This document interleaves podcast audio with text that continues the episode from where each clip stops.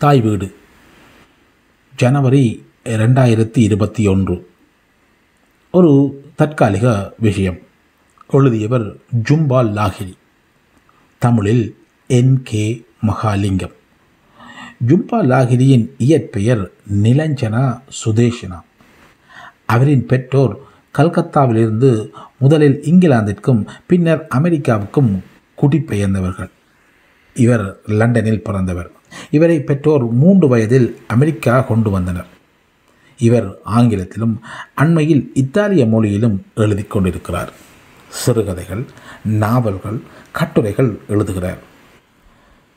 Interpreter of maladies the namesake unaccustomed earth the lowland இவர் எழுதிய புனைவுகள். நேம்ஷேக் என்ற நாவலை அதே பெயரில் திரைப்படமாகவும் எடுத்துள்ளார். இவருக்கு போலிட்சர் பிரைஸும் பென் ஹெமிங்வே விருதும் கிடைத்துள்ளன. த லோலேண்ட் என்ற இரண்டாவது நாவல் மேன் புக்கர் பிரைஸுக்கும் நேஷனல் புக் அவார்டுக்கும் இறுதிக்கட்ட தேர்வு வரை வந்தது. இத்தாலிய மொழியில் நாற்பதுக்கு மேற்பட்ட சிறுகதைகள் ஒரு நாவல் எழுதியுள்ளார். இப்பொழுது பிரின்ஸ்டன் கல்லூரியில் பேராசிரியராக பணியாற்றுகிறார். நவீன அமெரிக்க இலக்கியங்களில் ஆப்பிரிக்க ஆசிய மத்திய கிழக்கு நாடுகளிலிருந்து குடிபெயர்ந்தவர்களின் வழித்தோன்றல்களான Amy ரேன் Bharati Mukherjee Chitra Banerjee Divakaruni Ken Liu Chimamanda Adichie Akhil Sharma போன்றவர்களின் புனைவு எழுத்துக்கள் முன்னணி வகிக்கின்றன. இவருடையதும் ஒன்று. அது ஒரு தற்காலிக விஷயம் என்று அந்த அறிவித்தல் சொல்லியது. ஐந்து நாட்கள் மின்சாரம் இரவு எட்டு மணியிலிருந்து ஒரு மணி நேரம் நிறுத்தப்படும். கடைசியாக ஏற்பட்ட பனிப்புயல் காரணமாக மின்சார கடத்தி கம்பியொன்று கீழே விழுந்துவிட்டது. பழுது பார்ப்பவர்கள் மாலையில் வரும் மிதமான காலநிலையை பயன்படுத்தி அவற்றை சரிப்படுத்துவார்கள். அதனால் மரங்கள் வரிசையாக நிற்கும் வீதிகளில் உள்ள வீடுகளையும் செங்கல் பதித்த வரிசையாக உள்ள கடைகள் ரோலி பேருந்து நிறுத்துமிடமும் பாதிக்கும். அங்கேதான் சோபாவும் சுகுமாரும் கடந்த மூன்று ஆண்டுகளாக வசித்து வருகின்றனர். அப்படி அவர்கள் எங்களுக்கு எச்சரி எச்சரிக்கை தருவது நல்லது. என்றால் சோபா. அந்த அறிவித்தலை வாசித்து அதை ஏற்றுக்கொண்ட பின் அதை சொன்னது சுகுமாருடைய நன்மை கருதியதிலும் பார்க்க தன்னுடைய நன்மை கருதியே. பின் தான் வைத்திருந்த தோல் பையின் பட்டியை தோளிலிருந்து நழுவ விட்டாள் அந்த பை கோவைகள் நிரம்பிய மொத்தமாக இருந்தது. அதை அப்படியே முன்மாடத்தில் விட்டுவிட்டு குசுனிக்குள் சென்றாள். நேவி நிற நீல பாப்ரின் மலை அங்கி ஒன்றை சாம்பல் நிற மென்மையான காட்சட்டிக்கு மேல் அணிந்திருந்தாள். வெள்ளை நிற ஸ்னீக்கர்ஸ் காலணிகள் அணிந்திருந்தாள். அவளுக்கு வயது முப்பது. ஒரு காலத்தில் அந்த வயதில் அப்படியான தோற்றத்தில் தான் இருந்திருக்க மாட்டாள் என்று ஒரு முறை சொல்லியிருந்தாள். அப்போதுதான் உடற்பயிற்சி நிலையத்திலிருந்து வந்திருந்தாள். அவள் பூசியிருந்த கிராண்ட்பெரி நிற உதட்டுச் சாயம் இதழ்களின் வெளிப்புற பகுதியில் மட்டும் தெரிந்தது. கண்மை கீழ் இமைகளில் சில கரித்திட்டுக்களை விட்டிருந்தன. விருந்தின் பின் அல்லது இரவு மதுச்சாலையில் நேரத்தை கழித்தபின் முகத்தை கழுவ சோம்பல் பட்டு கழுவாமல் படுப்பாள். அல்லது வந்தவுடன் அவனை தழுவுவதற்காக அவசரப்பட்டு படுத்தெழும்பிய மறுநாள் காலையில் சில வேளை அவள் அப்படித்தான் தோன்றுவாள் என்று சுகுமார் முன்பு சொல்லியிருக்கிறான். எடுத்து வந்திருந்த கடிதக்கட்டை அது என்ன என்று கூட பார்க்காமல் மேசையில் போட்டாள். அவள் கண்கள் வந்திருந்த அறிவித்தலில் இன்னும் நிலையாக நின்றன. ஆனால் இப்படிப்பட்ட வேலைகள் பகலில் தான் செய்ய வேண்டும் என்றாள். நான் வீட்டில் இருக்கும்போது என்று சொல்கிறாயா? என்றான் சுகுமார். ஆட்டிறைச்சி காய்ச்சி கொண்டிருக்கும்போது சட்டியை கிளாஸ் மூடியால் மூடி ஒரு சிறிய வழியாக ஆவி வெளிவருவதற்கு இடம் விட்டான். ஜனவரி மாதத்திலிருந்து வீட்டிலிருந்து வேலை செய்கிறான். இந்திய விவசாயிகள் கிளர்ச்சி பற்றிய ஆய்வீட்டின் இறுதி அத்தியாயங்களை முடிக்க முயன்று கொண்டு இருக்கிறான் இப்போது பழுது பார்க்க துவங்க போகிறார்கள். மார்ச் மாதம் பத்தொன்பதாம் திகதி என்று இது சொல்லுகின்றது. இன்றைக்கு பத்தொன்பதாம் திகதியா? சோபா குளிர்சாதன பெட்டிக்கு பக்கத்தில் உள்ள சுவரில் தொங்கிய சட்டகமிட்ட அறிக்கை பலகை இருந்த இடத்துக்கு சென்றாள். அந்த பலகை வில்லியம் மொரிஸின் சுவர் காகித வடிவங்கள் உள்ள நாட்காட்டியை தவிர வேறொன்றும் இல்லாமல் வெறுமையாக இருந்தது. முதல் முறையாக பார்ப்பது போல சுவர் காகித வடிவங்களின் மேல் பகுதியை கூர்ந்து கவனமாக பார்த்தாள். பின் அடிப்பகுதியில் உள்ள எண்கள் உள்ள கட்டப்பகுதியை பார்த்தாள். சோபாவும் சுகுமாரும் அந்த ஆண்டு கிறிஸ்மஸை கொண்டாடவில்லை. இருந்தும் அந்த நாட்காட்டியை நண்பர் ஒருவர் கிறிஸ்மஸ் பரிசாக அஞ்சலில் அனுப்பியிருந்தார். அப்போது இது இன்றைக்குத்தான் என்றாள் சோபா. சொன்னால் போல அடுத்த வெள்ளிக்கிழமை உனக்கு பல் மருத்துவரின் நியமம் இருக்கிறது. அவன் நாக்கால் தன் பற்களை தடவி பார்த்தான். அன்று காலை பல்லை திட்டம் மறந்துவிட்டான் அப்படி செய்தது அது முதல் முறை அல்ல. அன்றோ அல்லது அதற்கு முதல் நாளோ வீட்டை விட்டு அவன் எங்குமே செல்லவில்லை. அப்போது வேலை இடத்தில் மேலும் பல மணி நேரம் சூபா வேலை செய்தாள். மேலதிகமாக சில திட்டங்களையும் எடுத்து செய்தார். அந்த நேரம் அவன் வீட்டில் இருக்க விரும்பினான். அஞ்சல் அஞ்சல்களை கூட எடுக்கக்கூட வெளியே போகவில்லை. ரோலி பஸ் நிறுத்தத்துக்கு பக்கத்தில் உள்ள கடைக்கு போய் பழங்களோ வைனோ வாங்குவதற்கும் போகவில்லை. ஆறு மாதங்களுக்கு முன் செப்டம்பரில் சுகுமார் பால்மோரில் நடைபெற்ற கல்வி மாநாட்டில் பங்கு பற்றி கொண்டிருந்தான். அப்போது அவள் குழந்தை பெறுவதற்கு இன்னும் மூன்று கிழமைகள் இருந்தன. இருந்தும் சோபாவுக்கு பிரசவ வலி எடுத்திருந்தது. அதனால் அவன் மகாநாட்டுக்கு போக விரும்பவில்லை. ஆனால் அவனை போகச் சொல்லி அவள் வற்புறுத்தினாள். அவன் தொடர்புகளை ஏற்படுவது ஏற்படுத்துவது முக்கியம் என்றாள். ஏனெனில் அடுத்த ஆண்டு அவன் தொழில் சந்தையில் தொழில் தேட இருக்கிறான். ஹோட்டலில் அவனுடைய தொலைபேசி இலக்கமும் அட்டவணை பிரதியும் விமான இலக்கமும் இருக்கின்றன என்றும் சொன்னாள். அவசர சிகிச்சைக்கு மருத்துவமனைக்கு போக வேண்டுமென்றால் தன்னை கிளியன் அழைத்து போக ஒழுங்கு செய்திருப்பதாகவும் சொன்னாள். அன்று காலை விமான நிலையத்துக்கு போவதற்கு வாடகை கார் வழிகிட்ட போது சோபா வீட்டுக்கு அணியும் அங்கியில் நின்று தன் உடம்பின் நிறைவான இயற்கையான பகுதி போல புடைத்திருந்த வயிற்றின் மேல் கை வைத்து கொண்டிருந்தாள். அந்த கணத்தை ஒவ்வொரு முறையும் அவன் நினைக்கும் போது அதாவது சோபா கற்பனையாக இருந்த அந்த கடைசி தருணத்தை நினைக்கும் போது அவன் அதிகம் நினைத்தது அந்த வாடகை காரைத்தான். அந்த கார் ஒரு ஸ்டேஷன் வேகன் சிகப்பு நிறம் எழுத்துக்கள் நீல நிறத்தில். அவர்களுடைய காருடன் ஒப்பிட்டால் அது ஒரு குகையைப் போல ஆழமானது. சுகுமார் ஆறடி உயரம் ஜீன்ஸ் பைகளுக்குள் கைகள் வசதியாக போக முடியாது. பின் இருக்கையில் இருந்தபோது குள்ளமாக தன்னை உணர்ந்தான். பீக்கன் வீதியில் இருந்து வாடகை கார் வேகம் எடுத்தபோது அவனும் சோபாவும் ஒரு நாள் ஸ்டேஷன் வெகன் வாகனம் ஒன்றை தங்களுக்காக வாங்க வேண்டி வரும் என்று நினைத்து கொண்டான். சங்கீத வகுப்புகள் பல் மருத்துவருடனான நியமனங்கள் போன்றவற்றிற்கு குழந்தைகளை ஏற்றி இறக்குவதற்கு அது தேவைப்படும் என்று நினைத்தான். சோபா குழந்தைகளுக்கு ஜூஸ் பட்டிகளை கொடுப்பதற்காக திரும்பிய போது காரின் சக்கரத்தை இறுக்கி பிடிப்பதாகவும் கற்பனை செய்து கொண்டான்.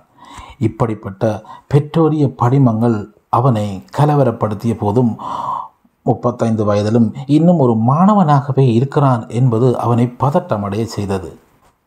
அன்றைய ஆரம்ப இலையுதிர் கால காலையில் இன்னும் மரங்கள் வெண்கல நிற இலைகளால் கனமாக இருந்தன. அந்த படிமத்தை முதன் முதலாக வரவேற்றான். அவனுடைய ஆசிரியர்களில் ஒருவர் ஒரே மாதிரியாக தோன்றும் மாநாட்டறையில் எப்படியோ அவனை கண்டுபிடித்து ஒரு காகித துண்டை அவனிடம் கொடுத்தார். அதில் ஒரு தொலைபேசி இலக்கம் மட்டும்தான் இருந்தது. ஆனால் அது மருத்துவமனையின் இலக்கம் என்று அவனுக்கு உடனே புரிந்துவிட்டது. அவன் பாஸ்டனுக்கு திரும்பிய போது எல்லாம் நிகழ்ந்து முடிந்துவிட்டன.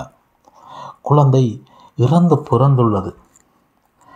பிரசவிக்க காத்திருக்கும் தாய்மார்களுக்கான மருத்துவமனை பிரிவொன்றின் ஒரு தனியார் அறையில் சோபா படுக்கையில் துயன்று கொண்டிருந்தாள். அவளுக்கு பக்கத்தில் நிற்பதற்கு கூட அங்கே அதிக இடம் இருக்கவில்லை. நச்சுக்கொடி பலவீனமாகி போய்விட்டதால் அவளுக்கு அறுவை சிகிச்சை செய்திருந்தார்கள். ஆனால் அதை செய்ய பிந்தி போய்விட்டது. மருத்துவர் இப்படிப்பட்டவை சில வேளை நடப்பதுதான் என்று சொன்னார். இயன்றளவு அன்பாக புன்னகை செய்தார். இப்படிப்பட்ட நோயாளிகள் தொழில் ரீதியாக மட்டும் தெரிந்தவர்கள் அவர்கள். சோபா இன்னும் சில கிழமைகளில் எழும்பி நடக்க துவங்கி விடுவாள். எதிர்காலத்தில் அவளுக்கு குழந்தைகள் பிறக்காமல் போகும் என்பதற்கான எந்த அறிகுறியும் இல்லை.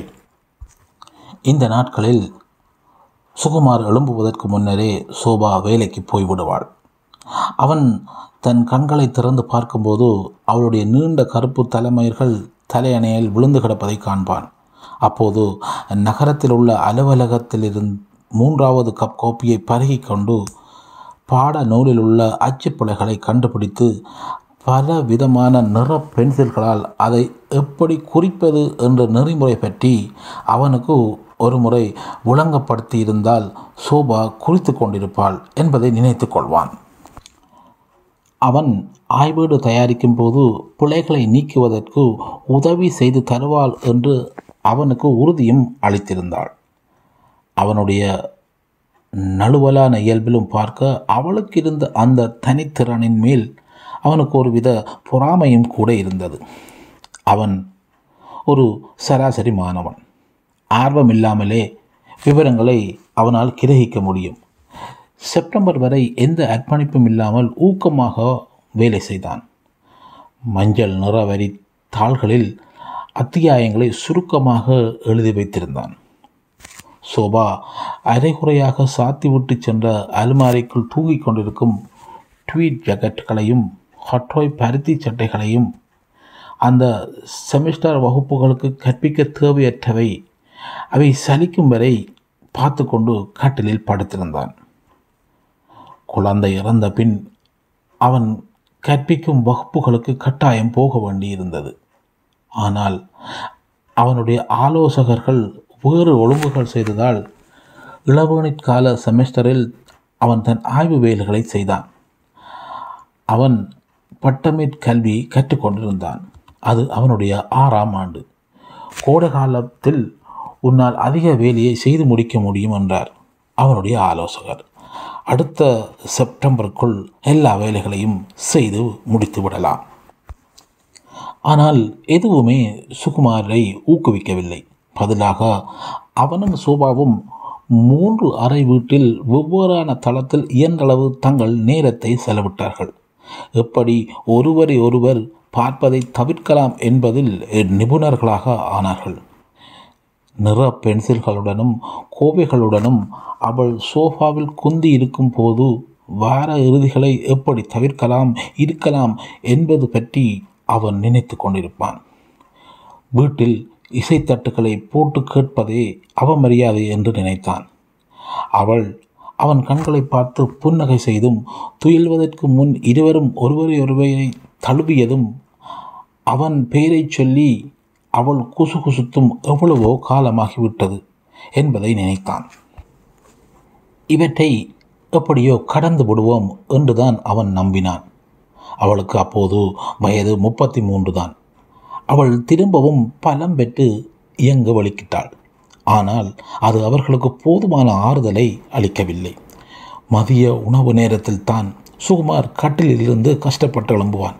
பின் கீழ்த்தளத்தில் உள்ள கோப்பை கலத்துக்கு வெறும் கோப்பையுடன் சென்று அதை மேசையில் வைத்துவிட்டு அவனுக்காக சோபா மிச்சம் வைத்திருந்த கொஞ்ச கோப்பியை ஊற்றுவான் வெங்காயத் தோள்களை கையில் எடுத்துக்கொண்டு போய் ஆட்டிறைச்சியில் இருந்து முன்பு வெட்டி எடுத்த கொழுப்பு நாடாக்களின் மேல் குப்பை வாளியில் போட்டான். கத்தியையும் வெட்டு பலகையையும் தொட்டியில் போட்டு நீரை திறந்துவிட்டு அவற்றை ஊற போட்டான். பூண்டு வாசனையை போக்க அரை எலும்பிச்சை பழத்தால் விரல்கள் நீளம் தேய்த்தான். அந்த உத்தியை சோபாவிடமிருந்து தான் கற்றிருந்தான். அப்போது மணி ஏழரை. ஜன்னல் வழியாக ஆகாயத்தை கண்டான். ஆகாயம் மென்மையான கருத்த திட்டு போல தெரிந்தது. தலைகளில் தொப்பியோ கைகளில் கையுறையோ இல்லாமல் மக்கள் நடைபாதைகளில் நடந்து சென்றார்கள். இன்னும் மேடும் பள்ளமாக உறைவனி மேடுகள் கருத்த திட்டுக்கள் போல கிடந்தன. கடந்த பனிப்புயலின் போது குறைந்தது மூன்றடி பனிப்பொழிவு விழுந்திருந்தது. அதனால் ஒரு கிழமையாக மக்கள் ஒருவர் ஒருவராகவே நடைபாதையில் உள்ள குறுகிய அகழி ஊடாக நடக்க வேண்டியிருந்தது. ஒரு கிழமையாக வீட்டை விட்டு வெளியே போகாததற்கு சுகுமாருக்கு அது சாக்காகியும் போனது. ஆனால் இப்போது அகழி அகன்று கொண்டு வந்தது. நடைபாதையில் இருந்த வடிக்கட்டுகள் ஊடாக நீர் சீராக வழிந்து கொண்டிருந்தது. ஆற்றாச்சி எட்டு மணிக்கு முன் பதமாகி விடாது என்றான். இருட்டில்தான் நாங்கள் சாப்பிட வேண்டி வரும். மெழுகுதிரியை கொளுத்தி வைப்போம் என்று சோபா பரிந்துரைத்தாள். தலைமுடியில் இருந்த கிளிப்பை கலட்டி முடியை பிடரியில் கொண்டையாக முடிந்தாள். பாதங்களிலிருந்து சப்பாத்துக்களின் நூல்களை கலட்டாமல் இழுத்து கலட்டி வைத்தாள். விளக்குகள் அணைவதற்கு முன் நான் குளிக்கப் போகிறேன் என்று சொல்லி கீழ்த்தளத்துக்கு சென்றாள். சுகுமார் அவளுடைய தோல் பையையும் ஸ்னீக்கர் காலணிகளையும் குளிர்சாதன பெட்டிக்கு பக்கத்தில் எடுத்து வைத்தான். அவள் அப்படி முன்பு இருந்ததில்லை. தன்னுடைய மேலங்கியை கொழுவியில் தொங்க விடுவாள். காலணிகளை குளோசெட்டுக்குள் வைப்பாள்.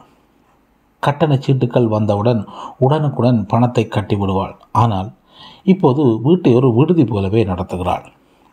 முன்கூடத்தில் இருந்த மஞ்சள் நிற பூ போட்ட துணியில் தைத்த கைப்பிடி போட்ட நாற்காலியும் நீளமும் அரக்கு நிறமும் கலந்த துருக்கிய நிலக்கம்பளமும் பொருத்தமில்லை என்ற எண்ணம் இப்போது அவளுக்கு இருக்கவில்லை. வீட்டுக்கு பின்புறத்தில் மூடிய தாழ்வாரத்தில் உள்ள பிரம்பு சாய்மனை கதிரையில் மிருதுவான வெள்ளை நிற பை ஒன்று இருந்து கொண்டிருந்தது. அந்த பை நிறைய திரைச்சீலை பின்ன வேண்டும் என்று திட்டமிட்ட நூல்கள் கிடந்தன. சோபா குளிக்கும்போது சுகுமார் கீழ்த்தளத்தில் உள்ள குளியலறைக்கு சென்றான். கழுவும் தொட்டிக்கு பக்கத்தில் இருந்து புதிய பல் துளக்கையை அதன் பொட்டிக்குள் இருந்து எடுத்தான். மலினமான விரைப்பான முட்கள் பல்லீர்களை காயப்படுத்தின. அதிலிருந்து வந்த இரத்தத்தை தொட்டிக்குள் துப்பினான். உலோக கூடைக்குள் வைத்திருந்த பல் துளக்கிகளுள் அந்த உதிரி துளக்கியும் ஒன்று. விருந்தாளி ஒருத்தர் அங்கே வந்து இரவு தங்க தீர்மானித்தால் கொடுக்கலாம் என்று ஒரு முறை மலிவு விற்பனையில் அவற்றை சோபா வாங்கி வந்திருந்தாள். அதுதான் அவளுடைய குணம். நல்லதோ கெட்டதோ இதற்கும் தயாராகவே இருப்பாள். அவளுக்கு விருப்பமான பாவாடையை அல்லது கைப்பையை கண்டால் இரண்டை வாங்கி வைப்பாள். அவள் வேலையில் கிடைக்கும் ஊக்க ஊதியத்தை தன் பெயரில் தனியான ஒரு கணக்கை திறந்து அதில் வைப்பாள். அதை பற்றி அவள் கவலைப்படுவதில்லை. அவனுடைய தந்தை இறந்தபோது அவன் தாய் நுருங்கி போனார் அவன் வளர்ந்த வீட்டை கைவிட்டு சுகுமாரை எல்லாவற்றையும் கவனிக்க விட்டுவிட்டு அவர் கல்காத்து கல்கத்தாவுக்கு திரும்பவும் போய்விட்டார். சோபா வித்தியாசமானவள். அதனால்தான் அவன் அவளை விரும்பினான். அவள் பின்னால் வருவதை எண்ணி நடக்கக்கூடியவள். அது அவனை வியப்பில் ஆழ்த்தியது. அவள் கடைக்கு போய் பொருட்கள் வாங்கிய போது அவர்களின் களஞ்சிய அறை எப்போதும் நிறைந்திருக்கும். மேலதிகமாக ஒலிவ் எண்ணெயும் சோள எண்ணெயும் போத்தல்களில் இருக்கும். அது இத்தாலியா அல்லது இந்திய உணவை அவர்கள் சமைக்கிறார்களா என்பதை பொறுத்தது. பாஸ்தா உணவு எல்லாவித நிறப்பொட்டிகளிலும் நிறைந்திருக்கும். பாஸ்மதி அரிசி சிப்பால் கட்டிய சாக்கு பைகளில் நிறைந்திருக்கும். ஹேமாக்கட்டில் உள்ள முஸ்லீம் இறைச்சி கடைகளில் வாங்கிய குட்டி ஆட்டிறைச்சியின் முழு தொடை தொடைகளை துண்டு துண்டாக வெட்டி பிளாஸ்டிக் பைகளில் போட்டு குளிரூட்டி பெட்டியில் ஊறைய வைத்திருப்பாள். ஒன்றை விட்ட ஒரு சனிக்கிழமை எல்லா கடை தொகுதிக்குள்ளும் போய் வருவார்கள்.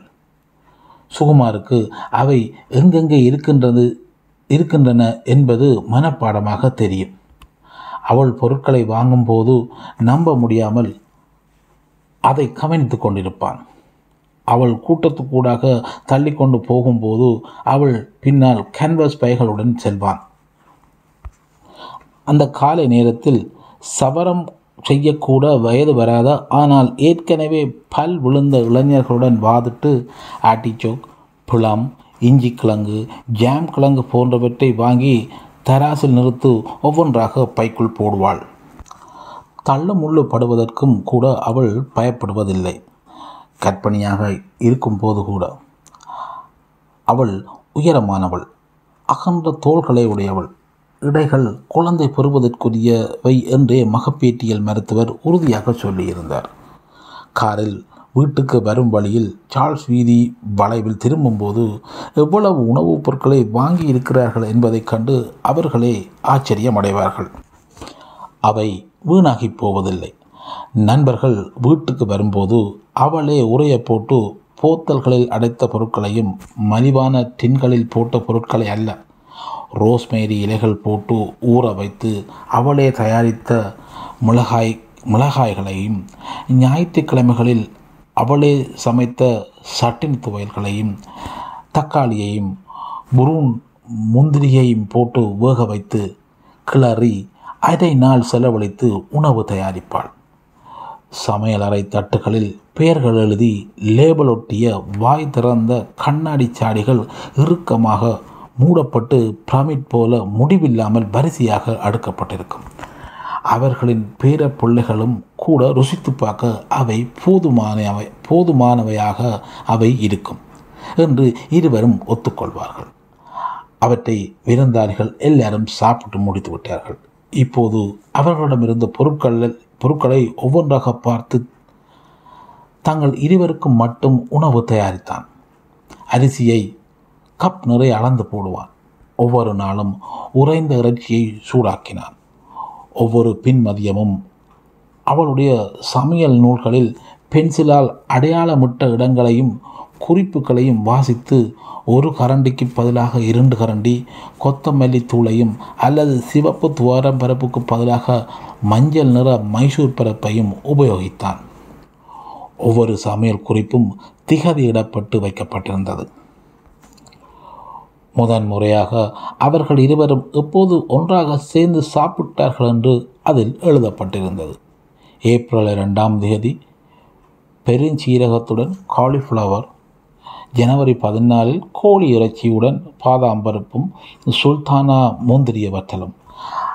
அவற்றை அவன் சாப்பிட்டது ஞாபகத்தில் இல்லை. இருந்தும் அவை அவளுடைய அழகான ஒப்பு பார்த்தல் கையெழுத்தில் பதியப்பட்டிருந்தது.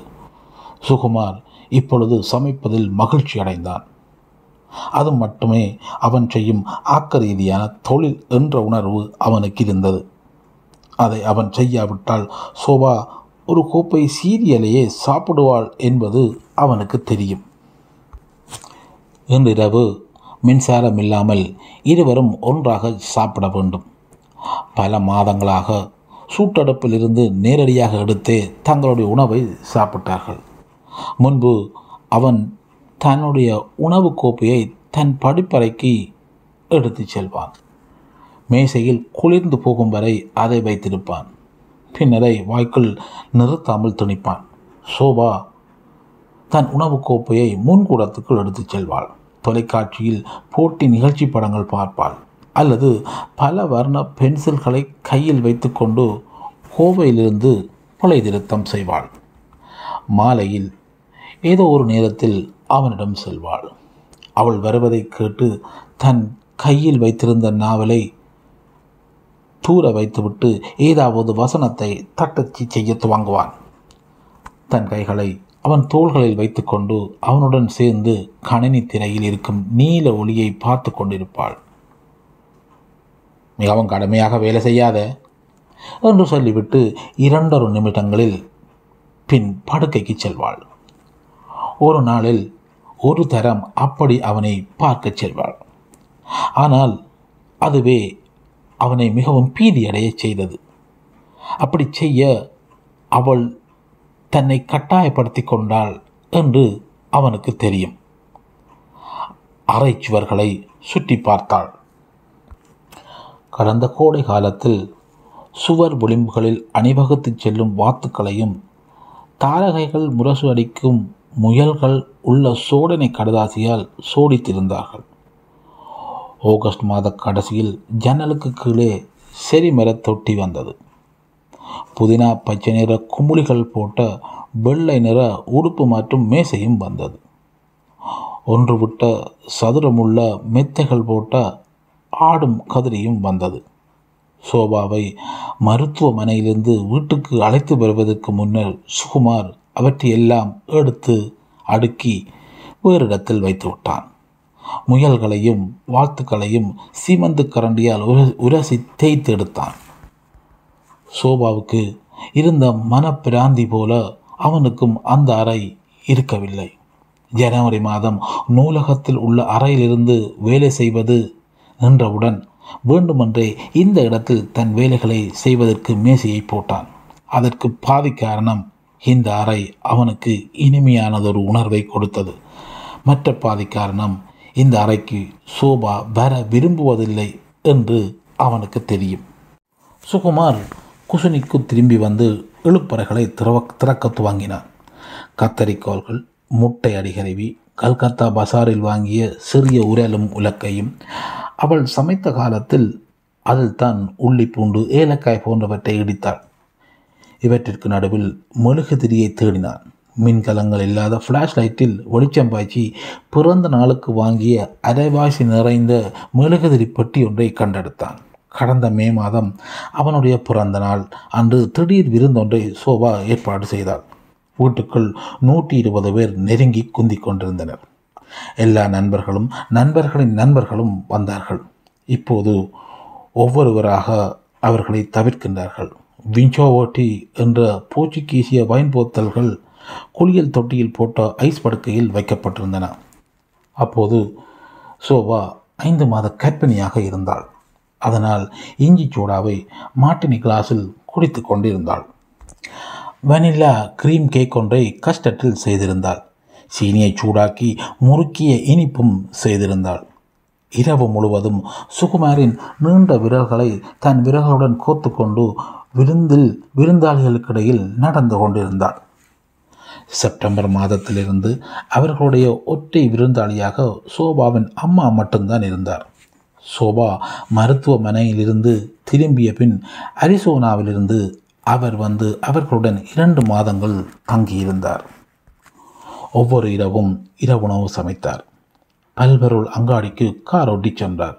அவர்களின் துணிகளை தோய்த்து போட்டார். அவர் ஒரு சமய பெற்றாளர். வீட்டுக்குள் சிறியதொரு சுவாமி அறை ஒன்றை உருவாக்கினார். சட்டகம் ஒன்றுக்குள் ஊதா நிற முகமுடைய பெண் கடவுளின் படம் வந்தது. அந்த படத்தின் முன் ஒரு தட்டில் சாமந்தி பூ இதழ்கள் போடப்பட்டிருந்தன. அவற்றை விருந்தாளிகளின் அறையில் உள்ள கட்டினின் மேல் மேசையின் மேல் வைத்தார். அங்கே வருங்காலத்தில் பிறக்கும் ஆரோக்கியமான பேர குழந்தைகளுக்காக ஒரு நாளுக்கு இருமுறை வணங்கினார். சுகுமாருடன் கண்ணியமாகவே நடந்தார். நட்புடன் அல்ல. தன் சுவற்றர்களை துறைசார் கடையில் வேலை செய்தபோது கற்ற நிபுணத்துடன் மடித்து வைத்தார். சுகுமார் சுகுமாருடைய விண்டர் கோட்டில் கோட்டில் விழுந்துவிட்ட பொத்தான்களுக்காக இன்னொரு பொத்தானை வைத்து தைத்து கொடுத்தார். பழுப்பும் காவியும் கலந்த நிறத்தில் ஒரு ஸ்காஃபை பின்னி கொடுத்தார். எந்த சம்பிரதாயங்களும் இல்லாமல். அதை அவன் கீழே போட்டு விட்டது போலவும் அவர் அதை எடுத்து கொடுத்தது போலவும். சோபா பற்றி அவனுடன் பேசியதே இல்லை. ஒரு முறை அவன் குழந்தையை பற்றி குறிப்பிட்ட போது அவர் பின்னிக் கொண்டிருந்த வேலையிலிருந்து தலையை தூக்கி ஆனால் அப்போது நீங்கள் அங்கே இருக்கவில்லையே? என்றார். வீட்டில் உண்மையான மெழுகுதிரிகள் இல்லை என்பது அவனுக்கு வழக்கத்துக்கு மாறானதாக தெரிந்தது. சோபா அந்த சாதாரணமான அவசரத்துக்கு தயாராக இருக்கவில்லையே என்று எண்ணினான். பிறந்த நாள் மெழுகுதிரிகளை கொளுத்தி அதன் மேல் வைப்பதற்காக ஒரு பொருளை தேடினான். கடைசியில் கழுவும் தொட்டிக்கு மேலிருந்த ஜன்னல் அடித்தளத்தில் ஐவி செடி வைத்திருந்த சட்டியில் வைத்தான். அந்த சட்டி தொட்டியிலிருந்து ஒரு சில அங்குலமே தள்ளி இருந்த போதிலும் அதன் மண் காய்ந்தே இருக்கும். அதனால் அதற்கு முதலில் நீரூட்டினான். அதன் பின்னரே மெழுகுதிரி நேராக இருந்தது. குசுனியில் இருந்த பொருட்களை தள்ளி வைத்தான். கடிதக்கட்டுகள் நூலகத்தில் இருந்து எடுத்த வாசி எடுத்த வந்த வாசிக்காத நூல்கள் முதன் முதலில் அவர்கள் ஒன்றாக இருந்து உண்ட உணவை அவன் நினைத்தான். திருமணம் முடிப்பதில் இருந்த பெரும் சிலிர்ப்பை இறுதியில் இருவரும் ஒன்றாக வாழப்போகும் அந்த தருணத்தை மடத்தனமாக எதற்கன்றில்லாமல் ஒருவரை ஒருவர் பற்றி கொண்டதை உண்பதிலும் பார்க்க புணருவதில் ஆவலாக இருந்ததை எல்லாம் நினைத்து கொண்டான். லக்னோவில் உள்ள அவள் மாமா திருமணத்துக்கு அன்பளிப்பு செய்த தையல் பூவேலை செய்த இரண்டு சிறு பாய்களை கோப்பைகளுக்கு அடியில் வைத்தான். அவற்றின் இரண்டு பக்கமும் வழக்கமாக விருந்தினருக்கு கொடுக்கும் பயன் கிளாஸ்களையும் வைத்தான். நடுவில் ஐவி சட்டியை வைத்தான். வெள்ளை நிற ஓரங்கள் உள்ள நட்சத்திர வடிவ இலைகள் சுற்றி வர பத்து மெழுகுதிரிகள் எண்ணிம மணிக்கூட்டு வானொலியை திருடி கேஸ் நிலையத்தை பிடித்து வைத்தான். இவையெல்லாம் என்ன? என்று சோபா கேட்டாள். கீழ்த்தளத்துக்கு வந்தபோது. அவளுடைய தாய்மொழி தடித்த வெள்ளை துவாயால் சுற்றி கட்டப்பட்டிருந்தது. துவாயை கலட்டி கதிரையை போட்டாள். தலைமுடியை ஈரத்துடன் கருப்பாக முதுகில் பறந்து விழவிட்டாள். பின் அடுப்புக்கு கிட்ட தன் நினைவில்லாமல் சென்றபோது பிறர்களால் சில தலைமுடிகள் சிக்குகளை பிரித்தெடுத்தாள். சுத்தமான சுவட் காய்ச்சட்டை ஒன்றை டிஷர்ட்டையும் பழைய ஃப்ளானஸ் மேலங்கியையும் அணிந்திருந்தாள்.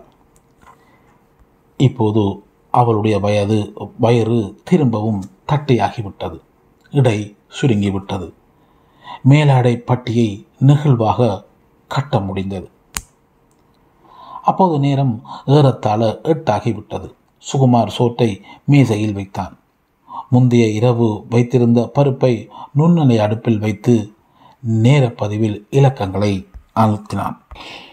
ஜாகன் ரோஷ் செய்த நீரே என்று கண்ணாடி மூடிக்குள் ஊடாக பிரகாசமான மிளகாய் குழம்பை பார்த்துவிட்டு சோபா கேட்டாள். சுகுமார் ஆட்டுக்கறி துண்டை எடுத்து சுடாமல் இருப்பதற்காக தன் விரல்களுக்கிடையில் வைத்து கிள்ளி பாய்த்தான்.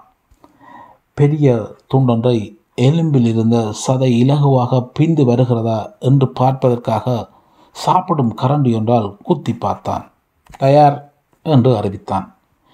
மின் வெளிச்சம் போகவும் நுண்ணலை அடுப்பு பீப் என்று சத்தம் போடவும் சரியாக இருந்தது. இசையும் நின்றது. சரியான நேரம் என்றாள் சோபா. பிறந்தநாள் முழுகுதிரிகளை மட்டும்தான் என்னால் கண்டுபிடிக்க முடிந்தது. ஐவி செடியில் இருந்த முழுகுதிரியை மட்டும் பற்ற வைத்தான்.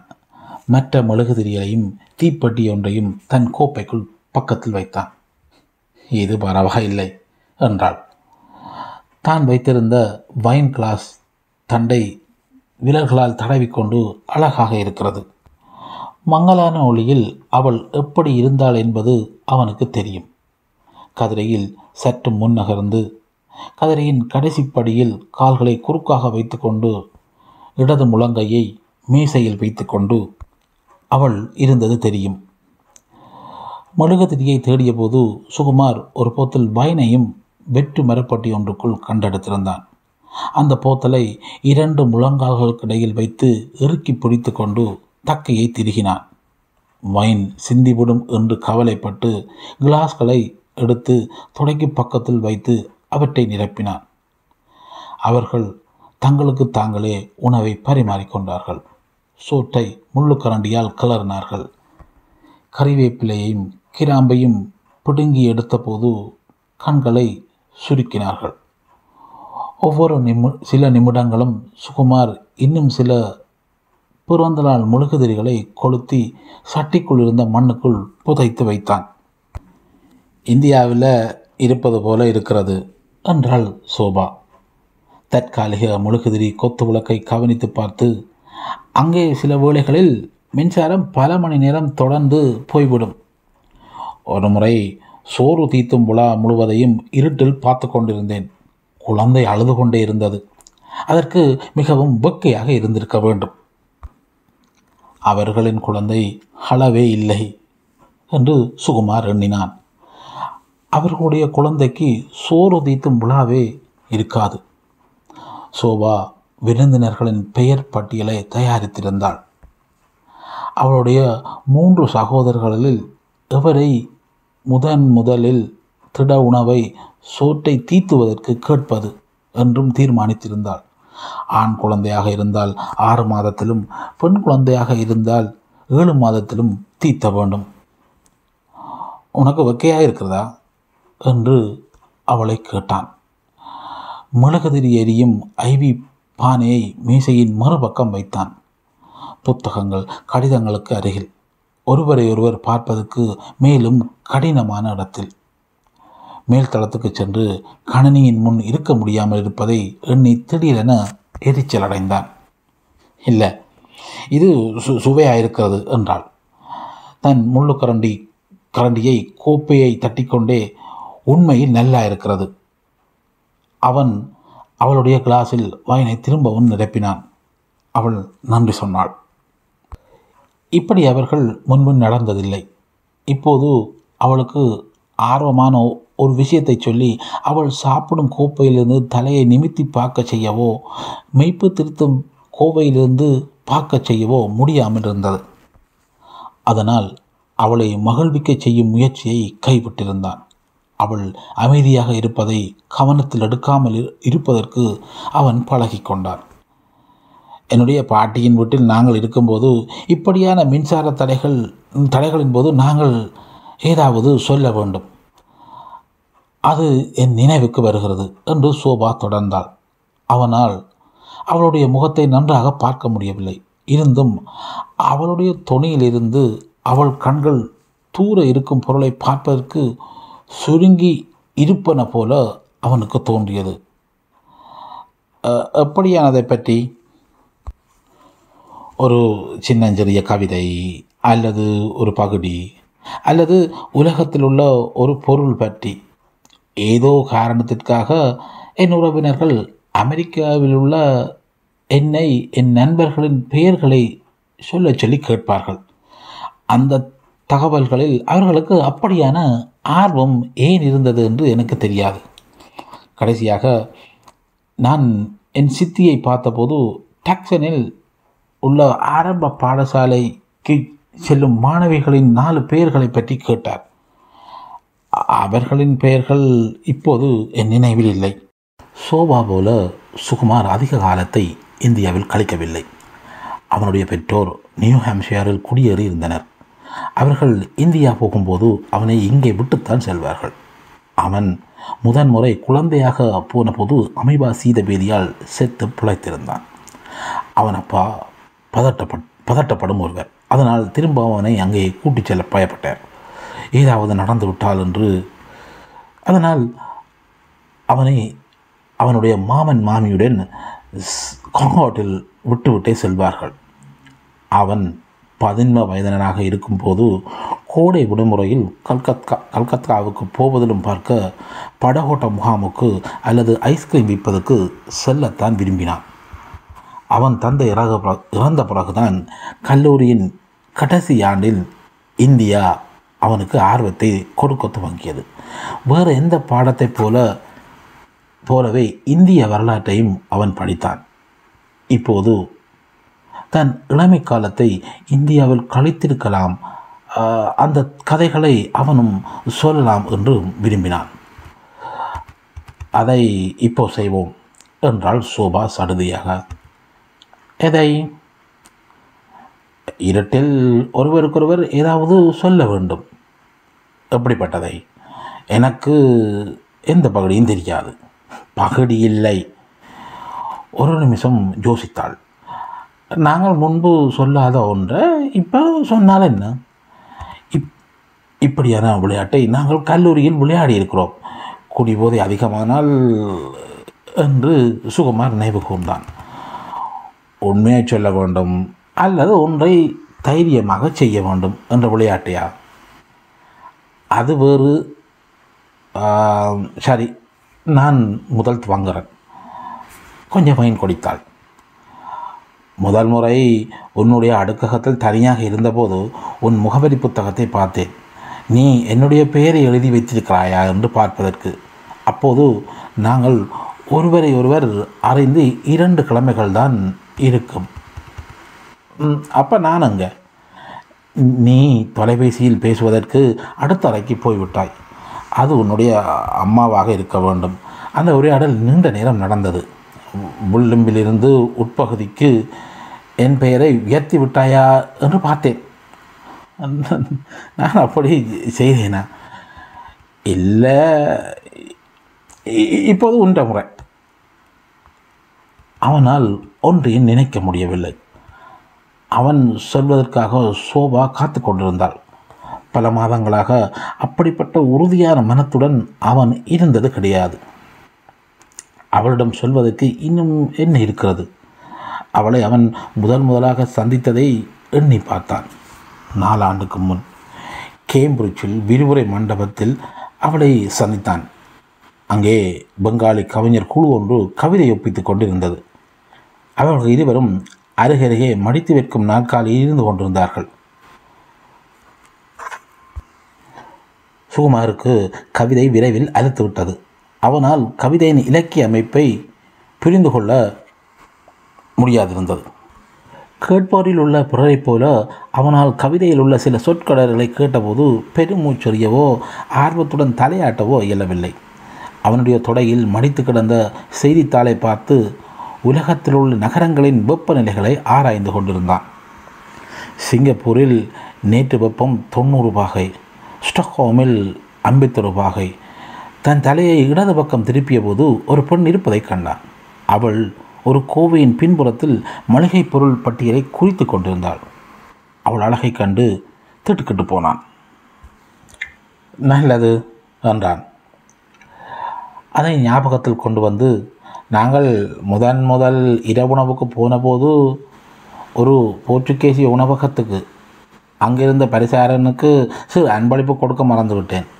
அடுத்த நாள் காலையில் அவனுடைய பெயரை கேட்டேந்து அன்பளிப்பு பணத்தை முகாமையாளரிடம் கொடுத்து விட்டு வந்தேன். நீ திரும்பவும் அந்தளவு தூரம் சோமாவில்லுக்கு போனாயா? பரிசாரனுக்கு அன்பளிப்பு கொடுப்பதற்கு. நான் ஒரு வாடகை கார் பிடித்து கொண்டு போனேன்.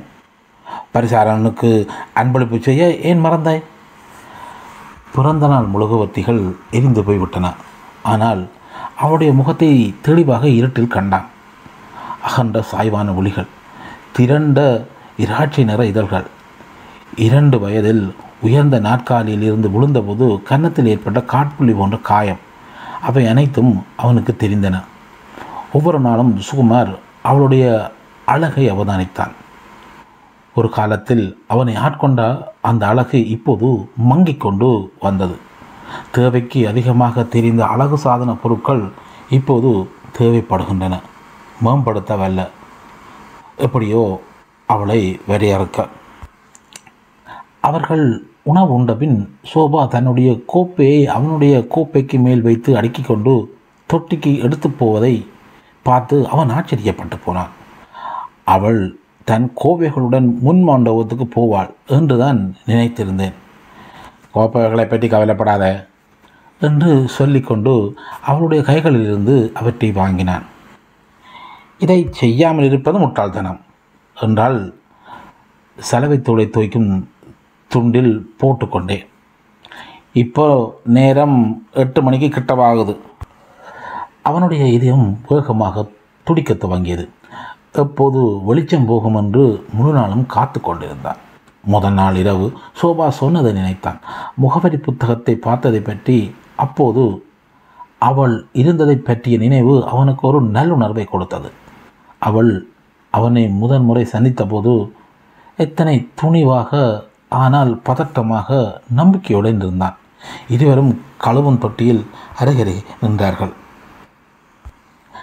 அவர்களுடைய எதிரொலிப்புகள் ஜன்னலின் சட்டகத்துக்குள் சரியாக பொருந்தி இருந்தன அது அவனை கூச்சமடைய செய்தது. முதன் முதல் ஒன்றாக கண்ணாடியின் முன்னால் நின்றபோது முன்னால் நின்றபோது இருந்தது போன்ற உணர்ந்தான். கடைசியாக இரண்டு பேரும் ஒன்றாக இருந்து புகைப்படம் எடுத்தபோது எப்போது என்பதை அவனால் நினைவு கூற முடியவில்லை. அவர்கள் இருவரும் விருந் விருந்துகளுக்கு போவதையோ ஒன்றாக போவதையோ நிறுத்திவிட்டார்கள். அவனுடைய புகைப்பட கருவியில் சோபா கற்பமாக இருந்தபோது முற்றத்தில் நின்று எடுத்த படங்கள் இருக்கின்றன. கோப்பைகளை கழுவிய பின் அவர்கள் மேசையில் சாய்ந்து நின்று கொண்டு தங்கள் கைகளை துவாயின் இரண்டு ஓரத்திலும் துடைத்து கொண்டிருந்தார்கள். எட்டு மணிக்கு வீடு இருண்டு போனது. சுகுமார் மெழுகுவர்த்தியின் திரியில் நெருப்பை பற்றிக்க பற்றினான். பின் நீண்ட சீரான கொழுந்துகளை பார்த்து கொண்டிருந்தான். நாங்கள் வெளியே போயிருப்போம் என்றாள் சோபா. வெதுவெதுப்பாக இருக்கும் என்று நினைக்கிறேன். இருவரும் ஒவ்வொரு மெழுகுதறியை எடுத்துக்கொண்டு போய் படிகளில் இருந்து கொண்டார்கள். உறைபனி திட்டு திட்டாக நிலத்தில் கிடக்கும்போது வெளியே குந்தி இருப்பது விசித்திரமாக தெரிந்தது. ஆனால் இன்று இரவு ஒவ்வொருவருக்கும் ஒவ்வொருவரும் வீட்டின் வெளியே நின்றார்கள். புதிய காற்று மக்களை அமைதியின்றி இருக்கச் செய்திருந்தது. மேற்கதவுகள் திறந்து மூடப்பட்டன. அயல் வீட்டு குழு ஒன்று மின் விளக்குகளுடன் நடந்து சென்றது. புத்தக கடைக்கு புத்தகங்களை மேலோட்டமாக வாசிப்பதற்கு நாங்கள் செல்கிறோம் என்றார் வெள்ளை தலைமுடி உள்ள ஒருத்தர். அவர் தன் மனைவியுடன் நடந்து சென்றார். மனைவி மெலிந்தவர். காட்டி தடுக்கும் தடித்த மேலங்கி அணிந்திருந்தார். கையில் ஒரு நாயை பிடித்திருந்தார். தோள்பட்டியில் அவர்கள் பிராட்ஃபோர்ட் குடும்பத்தினர். அவர்கள் ஓர் அனுதாப அட்டையை கடந்த செப்டம்பர் மாதம் சோபா சுகுமாரின் தபால் பட்டியில் போட்டிருந்தார்கள். அவர்களுக்கு மின்சாரம் கிடைத்துவிட்டது என்று கேள்விப்பட்டேன். அவர்களுக்கு கிடைத்திருக்க வேணும் அல்லது நீங்கள் இரட்டில்தான் வாசிக்க வேணும் என்றான் சுகுமார். அந்த பெண் சிரித்தார். தன் கையை கணவனின் முழங்கைக்குள் உள்ளால் விட்டு பிடித்தாள். எங்களுடன் வரப்போகிறீர்களா? இல்லை நன்றி என்றார்கள் சோபாவும் சுகுமாரும் சேர்ந்து ஒன்றாக. அவர்களுடைய சொற்களும் தன் சொற்களும் நிகராக இருந்ததைக் கண்டு சுகுமார் ஆச்சரியப்பட்டான். சோபா இருளில் என்ன சொல்வாள் என்ற வியப்பில் இருந்தான். அவனுடைய தலைக்குள் மிக மோசமான சாத்தியங்கள் எல்லாம் ஏற்கனவே வந்து சென்றன. அதில் ஒன்று அவள் இன்னொருத்தனை காதலிக்கிறாள் என்பது. இன்னொன்று அவன் முப்பத்தைந்து வயதாகியும் இன்னும் ஒரு மாணவனாக இருப்பதான் என்பதால் அவளுக்கு அவன் மேல் மரியாதை இல்லை என்பது. அவன் தன் தாயைப் போல பால்மோரில் இருந்ததாக அவள் குற்றம் சாட்டுவாள் என்று இன்னொன்று. ஆனால் இவை எல்லாமே உண்மை அல்ல அவனைப் போலவே அவளும் நேர்மையானவள். அவனில் அவள் நம்பிக்கை வைத்திருந்தாள். அவள்தான் அவனை பால்டிமோருக்கு போகச் சொல்லி வற்புறுத்தியவள். ஒருவரை பற்றி மற்றவருக்கு என்னதான் தெரியாது. அவள் தூங்கும்போது தன் கைவிரல்களை மடித்து கொண்டிருப்பாள். அவள் கெட்ட கனவுகள் காணும்போது அவள் உடம்பு வெட்டி இருக்கும் கன்றலோ பழத்திலும் பார்க்க ஹனிடியூவை விரும்புவாள் என்பது அவனுக்கு தெரியும். மருத்துவமனையில் அவர்கள் திரும்பி உள்ளே நடந்து வந்து அவள் செய்த முதல் வேலை அவர்களுடைய பொருட்களை புறக்கி முன் மண்டபத்தில் குவித்து போட்டதுதான். தட்டுக்களில் இருந்த புத்தகங்கள் ஜன்னல் தட்டுக்களில் இருந்த செடிகள் சுவர்களில் மாட்டியிருந்த ஓவியங்கள் மேசைகளில் இருந்த புகைப்படங்கள் அடுப்புக்கு மேலே கொலுக்கிகள் கொலுக்கிகளில் தொங்கிய சட்டி பானைகள் என்று அனைத்தையும் போட்டாள். சுகுமார் அவளுக்கு இடைஞ்சல் செய்யாமல் வழிவிட்டு தள்ளி நின்றான். அவள் அரை அறையாகச் சென்று அதை ஒழுங்காக செய்ததை கவனித்து கொண்டான். தான் செய்வதில் திருப்தி அடைந்த பின் நின்று தான் சேர்த்து வைத்த குவியலை உற்று பார்த்தாள். ஏதோ கெட்டதை சுவைத்து விட்டாள் என்பது போல அவள் இதழ்கள் உள்ளே இழுத்து கொண்டன. அதை பார்த்த சுகுமார் அதை துப்பப் போகிறாள் என்று நினைத்தான். அதன் பின் அழத் தொடங்கினாள். படிகளில் இருந்தபோது உடம்பு குளிர்வதை உணரத் துவங்கினான். அவன் பேசத் துவங்க வேண்டும் என்று நினைத்தான். அப்படி அவள் பேசினால் தானும் பேசலாம் என்று நினைத்தான். உன்னுடைய அம்மா எங்களை பார்க்க வந்தபோது என்று இறுதியில் பேசத் துவங்கினாள். நான் அன்று மாலை வேலை இடத்தில் தங்கி வேலை செய்ய வேண்டியிருந்தது அதன் பின் கிளியனுடன் போய் மாட்டினை மறு அருந்தினேன். அவளுடைய தோற்றத்தை பார்த்தான். மெல்லிய மூக்கு சற்று ஆண்மையான தாடைகள். இ- அந்த இரவு அவனுக்கு நன்றாக நினைவில் இருந்தது. அவனுடைய அம்மாவுடன் உணவு உண்டான். இரண்டு வகுப்புகள் அடுத்தடுத்து எடுத்ததால் களைத்து போயிருந்தான். சோபா அங்கிருந்திருந்தால் சரியான பல பதில்களை தாக்கிச் சொல்வாள் என்று நினைத்தான். ஏனெனில் அவன் பிள்ளையான பதில்களையே அழித்து கொண்டிருந்தான். அவனுடைய அப்பா இறந்து பன்னிரண்டு ஆண்டுகளாகி விட்டன. அவருடைய நினைவை மதித்து எல்லாருடனும் கொண்டாட அவனுடைய அம்மா அங்கே வந்து இரண்டு கிழமை தங்க வந்திருந்தார். ஒவ்வொரு இரவும் அவன் அம்மா அப்பாவுக்கு பிடித்த உணவை சமைத்தார். ஆனால் அவரால் அதை உண்ண முடியாமல் கண்கள் வீங்கிவிடும். அப்போது சோபா அவர் கைகளை தடவி விடுவாள். அது மனதை தொடும் விஷயம் என்று அப்போது சோபா அவனுக்கு சொன்னான் சோபா கிளியனுடன் போனதை பற்றி நினைத்து கொண்டான். மதுவகத்தில் கோடு போட்ட வெல்வெட் சோபாவில் அவள் இருப்பதை நினைத்தான். அங்கே தான் திரைப்படம் பார்த்த பின் அவர்களும் சென்றிருக்கிறார்கள். சோபாவுக்கு மேலதிக ஒலிவ் படங்கள் கிடைக்க செய்திருக்கிறான் கிளியனிடம் ஒரு சிகரெட் கேட்டிருக்கிறாள் சோபா குற்றம் சொல்வதை எண்ணினான். கிளியன் மாமியார் வந்து செல்வதை பற்றி அனுதாபம் தெரிவிப்பதை நினைத்தான். அந்த கிளியன் தான் சோபாவை மருத்துவமனைக்கு காரில் கூட்டிச் சென்றாள். இப்போ உன்னுடைய முறை என்றால் தன் எண்ணங்களை நிறுத்தி. வீதியின் முடிவில் ட்ரில் கருவியின் சத்தத்தையும் அதற்கு மேலே மின் பணியாளர்களின் போடும் சத்தங்களையும் கேட்டான். வீதியில் வரிசையாக உள்ள வீடுகளில் வீடுகளின் இரண்டு பூர்ண முகப்புகளை பார்த்தான். அவற்றின் ஒரு ஜன்னலின் மெழுகுவத்திகள் ஒளிர்ந்து கொண்டிருந்தன. காலநிலை இள வெப்பமாக இருந்த போதிலும் புகைப்போக்கியிலிருந்து புகை வெளிவந்து கொண்டிருந்தது. நான் என்னுடைய கீழைத்தேய நாகரிகம் தேர்வில் மோசடி செய்தேன். அதுவே என் கடைசி தவணையும் கடைசி தேர்வுகளும். அதற்கு சில மாதங்களுக்கு முன் தான் என்னுடைய அப்பா இறந்து போனார். எனக்கு பக்கத்தில் இருந்தவனின் நீல நிற புத்தகத்தை பார்க்க முடிந்தது. அவன் ஒரு அமெரிக்கன் ஒரு வெறியன். அவனுக்கு உருதும் சமஸ்கிருதமும் தெரியும். நாங்கள் அடையாளப்படுத்த வேண்டிய பாடல் கஷாலா அல்லவா என்று எனக்கு தெரியாது. நான் அவனுடைய பதிலை பார்த்து அப்படியே எழுதினேன். இது நடந்தது பதினைந்து ஆண்டுகளுக்கு முன். அதை அவளுக்கு சொன்னதால் இப்பொழுது அவன் அந்த துயரத்திலிருந்து விடுபட்டதை உணர்ந்தான். அவள் அவன் பக்கம் திரும்பினான் முகத்தை பார்க்காமல் அவனுடைய காலணிகளை பார்த்தாள். அவை மென்மையான பழைய முக்காசின் காலணிகள். அவற்றின் பின்பகுதி நிரந்தரமாகவே தட்டியாகிவிட்டது. அவற்றை சிலிர்ப்பர்களைப் போல அணிந்திருந்தான். அவன் சொன்னது அவள் மனதை தொந்தரவு செய்கிறதா? என்று வியந்தான். அவளுடைய கைகளை அழுத்தினான்.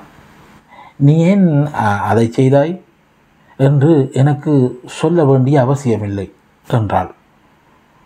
அவனுக்கும் இன்னும் பக்கத்தில் வந்து கொண்டேன். ஒன்பது மணி வரை அவர்கள் ஒன்றாக இருந்தார்கள். மின்சாரம் வந்தது. வீதியின் மறுபக்கத்தில் இருந்த சிலர் தங்கள் வீட்டு தாழ்வாரத்தில் நின்று கொண்டு கைகளை தட்டினார்கள். தொலைக்காட்சிகள் இயங்கின. பிராட்ஃபோர்ட் குடும்பத்தினர் வீதியின் மறுபக்கத்தில் இருந்து நடந்து வந்தார்கள். ஐஸ் கூ கூம்புகளை சாப்பிட்டு கொண்டு கைகளை அசைத்தார்கள். சோபாவும் சுகுமாரும் அவர்களுக்கு திரும்ப கை காட்டினார்கள். பின் எழுந்தார்கள். இன்னும் அவனுடைய கை அவளுடைய கையில் இருக்க வீட்டின் உள்ளே சென்றார்கள். எப்படியோ ஒன்றும் பேசாமல் அப்படித்தான் நடந்தது. பரஸ்பரம் ஒப்புத ஒப்புதல் வாக்குமூலம் அளித்தது போல. சிறிய சிறிய வழிகளில் ஒருவரையொருவர் தங்களை புண்படுத்தியதாக ஏமாற்றம் அடைந்ததாக ஒப்புதல் வாக்குமூலம் அளித்தார்கள். அவளுக்கு என்ன சொல்வது என்று அடுத்த நாள் பல மணி நேரம் யோசித்தான். சந்தா செலுத்தி எடுக்கும் அவளுடைய ஃபேஷன் சஞ்சிகைகளில் ஒன்றிலிருந்து ஒரு முறை ஒரு பெண்ணின் படத்தை பித்தெடுத்து தன்னுடைய புத்தகங்களில் ஒரு கிழமையாக கொண்டு தெரிந்தான். அவர்களுடைய மூன்றாவது ஆண்டு திருமண நாளுக்கு அவனுக்கு அவள் வாங்கி சுவெட்டர் ஒன்றை சுவெட்டர் வெஸ்ட் ஒன்றை உண்மையில் அவன் தொலைக்கவில்லை. அதை ஃப்ளைண்ட் கடையில் விட்டு காசாக்கி ஒரு மதுக்கடையில் பகலில் தனியாக குடித்துவிட்டு போதைக்குள்ளானான் அவை எல்லாவற்றையும் சொல்லுவதா விடுவதா என்ற திண்டாட்டத்தில் அவன் இருந்தான். அவர்களுடைய முதல் திருமண நாளில் அவனுக்காக மட்டும் சோபா பத்து வகை இரவுணவு செய்தாள். அவன் அணிந்திருந்த வெஸ்ட் உடுப்பு அவனுக்கு மன அழுத்தத்தை கொடுத்தது. என் மனைவி எங்கள் திருமண ஆண்டு விழாவுக்கு எனக்கு ஸ்வெட்டர் வெஸ்ட் பரிசாக தந்தார் என்று மது பரிசாரகனுக்கு புது புகார் செய்தான். அவனுடைய தலை கொனியாக் மதுவால் பாரமாக இருந்தது. நீ என்ன எதிர்பார்க்கிறாய்? நீ மனம் முடித்து விட்டாயல்லவா? என்று மது பாரசா மது பாரசாரகன் பதிலளித்தான். அந்த பெண்ணின் படத்தை அவன் ஏன் கிழித்தெடுத்தான் என்று அவனுக்கு தெரியாது. சோபாவைப் போல அவள் அழகானவள் அல்ல. அவள் வெண்ணிற வட்டுக்கள் பதித்த ஆடை அணிந்திருக்கிறாள். கடுகடுப்பான முகமும் மெலிந்த ஆண்களின் கால்களும் கொண்டவள். உடையற்ற தோள்கள் உயர்ந்திருந்தன.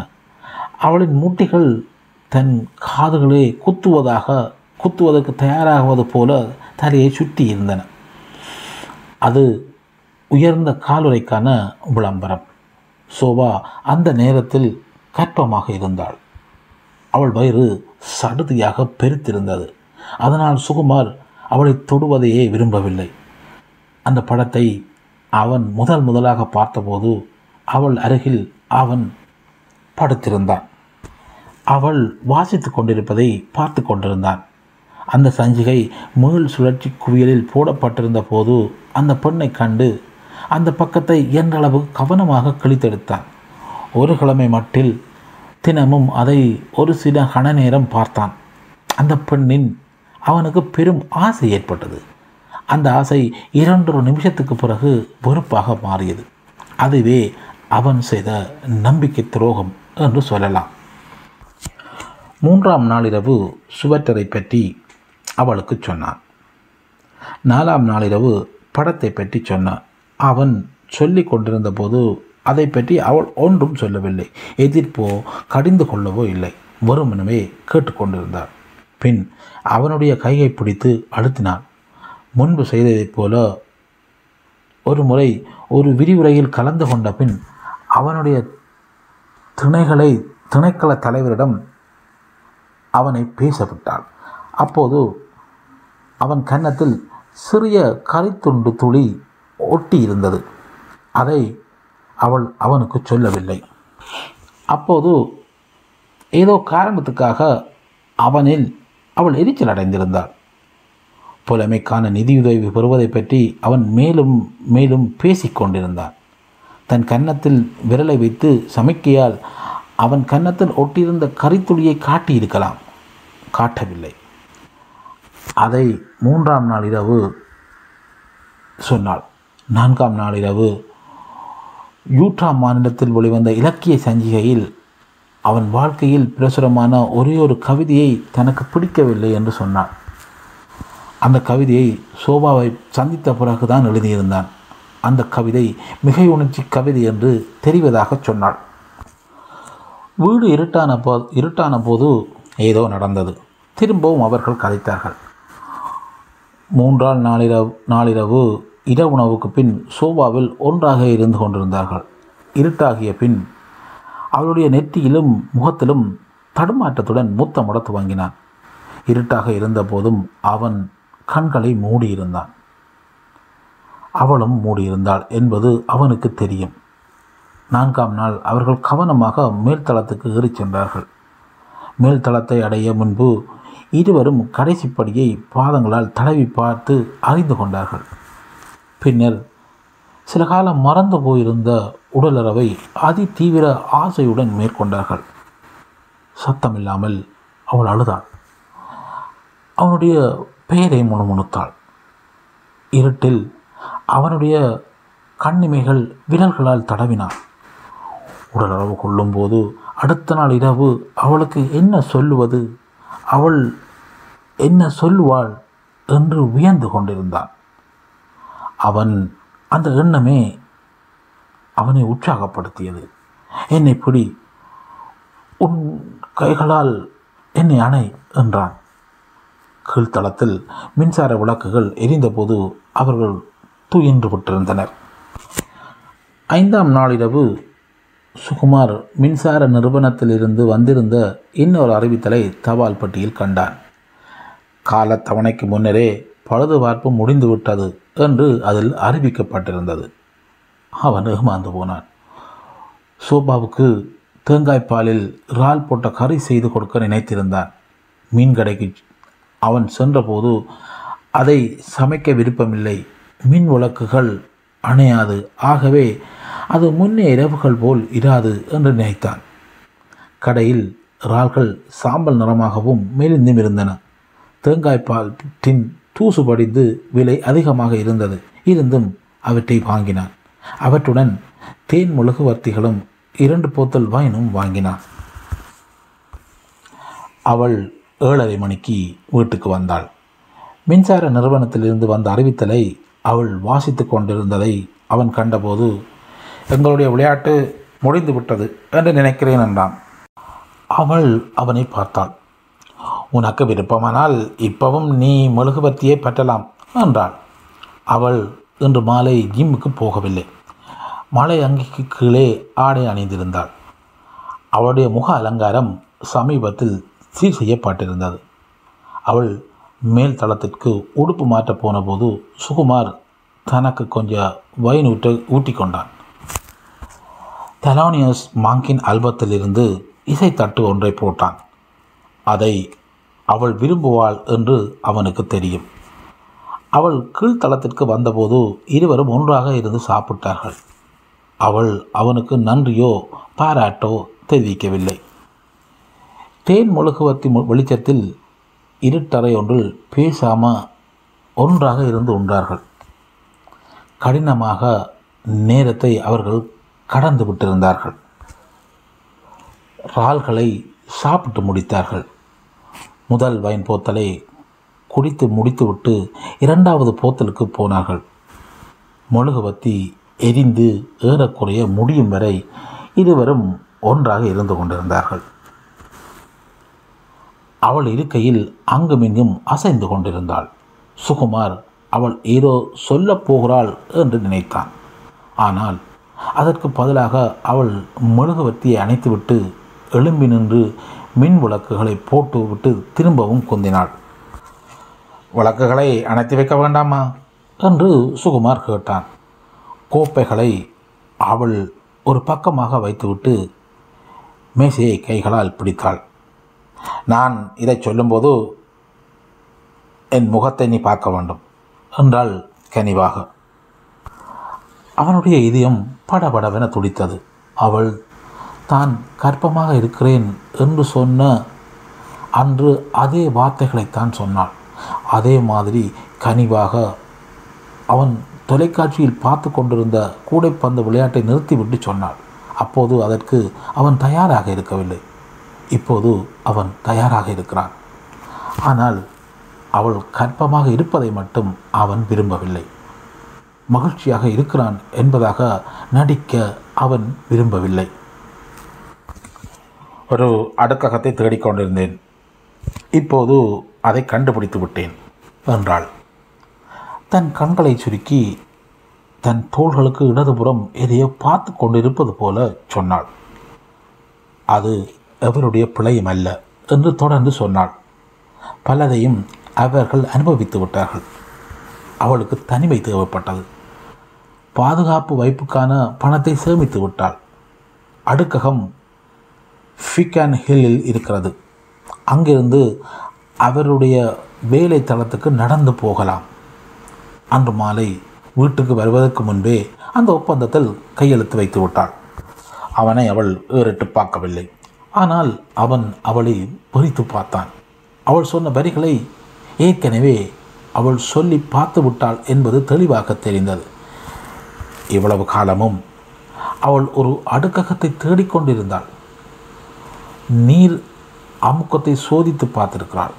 வாடகை வாடகையில் வெப்பம் சுடுநீர் கணக்கும் உள்ளடங்கி உள்ளதா என்று மனை முகவரை கேட்டார் கடந்த பல மாலைகளாக அவனை விட்டு விலகி தனியாக வாழ்க்கை அமைக்க தயார்படுத்தி இருக்கிறாள் என்பதை அறிந்தபோது சுகுமாருக்கு அது பிடிக்கவில்லை. அவனுக்கு அது நிம்மதியாக இருந்தது. அவனுக்கு அது நிம்மதியாக இருந்தது. இருந்தும் அவனுக்கு அது பிடிக்கவில்லை. அதைத்தான் அவள் கடந்த நாலு மாலைகளும் சொல்ல முயற்சித்திருக்கிறாள். அதுதான் அவளுடைய விளையாட்டின் மையப்புள்ளி. இப்போது அவன் பேச வேண்டிய முறை வந்தது. அவளுக்கு சொல்லவே கூடாது என்று அவன் சபதம் பூண்டிருந்தது ஒன்று இருந்தது ஆறு மாதங்களாக தன் மனதிலிருந்து அது வெளிவருவதை தடுத்து வைத்திருப்பதற்கு அவன் மிகவும் சிரமப்பட்டிருக்கிறான். இப்போது அவன் பேச வேண்டிய முறை வந்தது. அவளுக்கு சொல்லவே கூடாது என்று அவன் சபதம் பூண்டிருந்தது ஒன்று இருந்தது. ஆறு மாதங்களாக தன் மனதிலிருந்து அது வெளிவருவதை தடுத்து வைத்திருப்பதற்கு அவன் மிகவும் சிரமப்பட்டிருக்கிறான். ஊடல் மூலம் குழந்தையின் பாலினம் எது என்பதை தனக்கு சொல்ல வேண்டாம் என்று மருத்துவரிடம் அவள் சொல்லியிருந்தாள். அதை சுகுமார் ஏற்றுக்கொண்டார். அது ஒரு ஆச்சரியமான செயலாக இருக்கட்டும் என்று அவள் விரும்பினாள். பின்னர் என்ன நடந்தது என்பதை பேசிய அந்த சில நேரங்களில் அவர்கள் அதை பற்றி அறிந்து கொள்ளாமல் தவிர்த்திருந்தார்கள் என்று சொன்னாள். அவளின் அந்த தீர்மானத்தை பற்றி அவள் ஒரு வகையில் பெருமை கொண்டிருந்தாள். காரணம் அந்த மர்மத்தில் அவள் நிம்மதியடைந்தாள். அவனுக்கும் அது மர்மமாகவே இருந்திருக்கிறது என்று அவள் நினைத்தாள். பால்டிமாரிலிருந்து அவன் நேரம் சென்றே அன்று வந்திருந்தான். எல்லாம் முடிந்து மருத்துவமனை கட்டிலில் அவள் படுத்திருந்த போது ஆனால் உண்மையில் அவன் ஆக நேரம் சென்று வரவில்லை. அப்படி வந்தபடியால் தகனம் செய்வதற்கு முன் குழந்தையை தூக்கி வைத்து பார்க்கவும் அவனுக்கு நேரம் இருந்தது. முதலில் அந்த ஆலோசனைக்கு அவன் இணங்கவில்லை.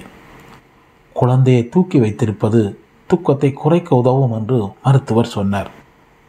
சோபா அப்பொழுது ஆழ்ந்த தூக்கத்தில் இருந்தாள். குழந்தையை சுத்தப்படுத்தினார்கள். அதன் குமுள் வடிவான கண்ணிமைகள் உலகத்திலிருந்து நிரந்தரமாக இறுக்கி மூடப்பட்டன. எங்களுடையது ஆண் குழந்தை. அவனுடைய தோல் பழுப்பு நிறத்திலும் பார்க்க சிகப்பு நிறம். தலையில் கருப்பு முடி. ஐந்து ராத்தல் நிறை. விரல்கள் வளைந்து இறுகி பிடித்திருந்தன. இரவில் உன் விரல்கள் இருப்பது போல என்றான். சோபா அவனை பார்த்தான். அவனுடைய முகம் தூக்கத்தால் உருக்குலைந்திருந்தது. அவன் கல்லூரி தேர்வு ஒன்றில் ஏமாற்றியிருக்கிறான். சஞ்சிகை ஒன்றிலிருந்து ஒரு பெண்ணின் படத்தை கிழித்தெடுத்திருக்கிறான். சுவெட்டர் ஒன்றை விட்டு பகலில் குடித்து போதையில் இருந்திருக்கிறான். அவற்றைத்தான் அவன் அவளுக்கு சொல்லியிருக்கிறான். மருத்துவமனையின் பெயர் அறியாத ஒரு பகுதியில் ஓர் இருட்டறையில் அவன் தன் குழந்தையை நெஞ்சுடன் ஏந்தி வைத்திருக்கிறான் என்பதை அவன் சொல்லவில்லை. ஆனால் குழந்தை அவள் தான் உயிர் வாழ்ந்திருந்தது. குழந்தையை செவிலி வந்து அவனிடம் பறித்தெடுக்கும் வரை வைத்திருந்திருக்கிறான். அதை அவளுக்கு சொல்வதில்லை என்று தனக்குத்தானே அவன் உறுதி அளித்திருக்கிறான். அப்போது அவன் சோபாவை நேசித்தான். அது ஒன்றே தன் வாழ்வில் ஓர் ஆச்சரியமாக இருக்க வேண்டும் என்று அவள் விரும்பினாள். சுகுமார் தன்னுடைய கோப்பையை அவளுடைய கோப்பையின் மேல் வைத்தான். அவற்றை கழுவும் தொட்டிக்கு எடுத்துச் சென்றான். நீரை திறந்து விடுவதற்கு பதிலாக ஜன்னலுக்கு வெளியே பார்த்தான்.